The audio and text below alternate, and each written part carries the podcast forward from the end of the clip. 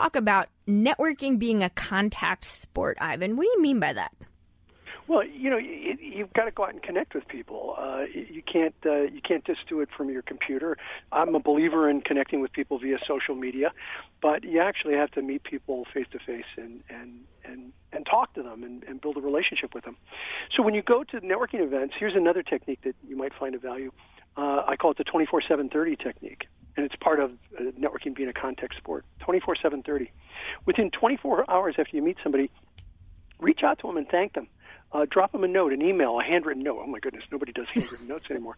Uh, send them a note and say, "Hey, it was really a pleasure meeting you at the event uh, this week. Uh, you know, I hope our paths cross again."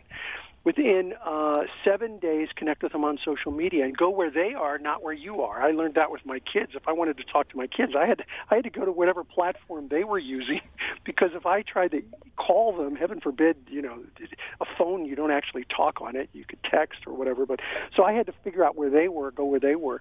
Same thing with business. You go where they are online, connect with them, and then within 30 days, oh, and within that seven, you connect with them on social media and you comment, you interact, you start to make a little bit of a connection Within 30 days, you reach out to them and you say, uh, "Hey, it was really great meeting you a month ago. I'd love to get together in person, have a coffee, and just learn more about what you do." That's what I mean by a contact sport. You stay connected with people to build that relationship with them.